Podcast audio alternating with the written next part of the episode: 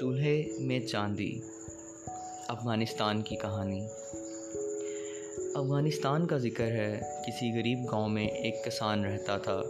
وہ بیچارہ روزی کمانے کے لیے حد سے زیادہ محنت کرتا تھا، مگر اس کی گزر بسر مشکل سے ہوتی۔ وہ رات دن مزدوری کرتا اور بہت سادہ زندگی گزارتا۔ پھر بھی سال کے سال اس کے پاس ایک پیسہ بھی نہ بچتا۔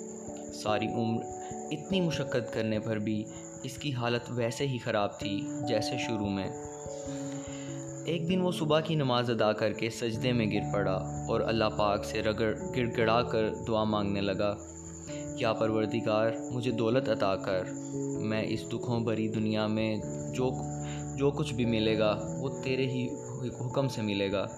مجھے میرے گھر میں، میرے چولہے میں دولت بخش دے۔ اس کے بعد وہ اٹھا اور حسب معمول کھیت پر محنت مزدوری کرنے چلا گیا۔ ایک دن وہ کھیت میں کام کر رہا تھا کہ ایک جھاڑی میں اس کے کپڑے الجھ گئے اور کانٹوں میں پھنس کر پھٹ گئے۔ کسان نے سوچا کہ اس جھاڑی کو کھود کر اکھاڑ پھینکے تاکہ پھر کبھی کسی کے کپڑوں میں کانٹے نہ الجھیں۔ وہ زمین کھود کر جڑ سے جھاڑی جھاڑی کو اکھاڑنے لگا۔ زمین کے اندر سے ایک مرتبان نظر آیا۔ کسان نے جلدی سے مرتبان کا ڈھکنا اٹھا کر دیکھا تو اس میں چاندی کے سکے بھرے ہوئے تھے۔ وہ یہ دیکھ کر پہلے تو بہت خوش ہوا، پھر کچھ سوچ کر کہنے لگا، پروردگار، میں نے تجھ سے دعا مانگی تھی کہ مجھے میرے چولہے میں دولت عطا کر، مگر تو نے یہاں کھیتوں کے بیچوں بیچ دولت بخشی۔ میں اس کا کیا کروں؟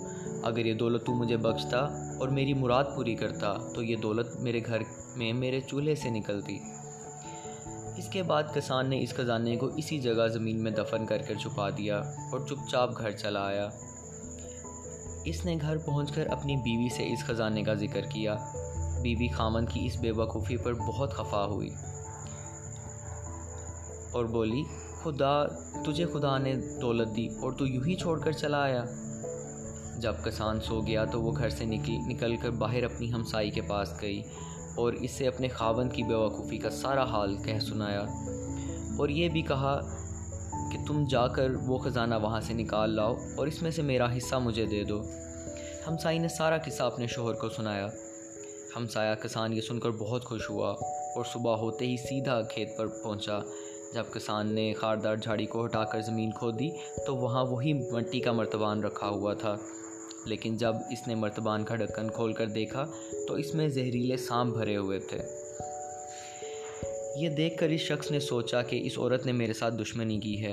وہ چاہتی تھی کہ اس طرح دھوکہ دے کر مجھے اپنے سانپوں سے ڈسوا دے۔ میں بھی اس کو ٹھیک کروں گا۔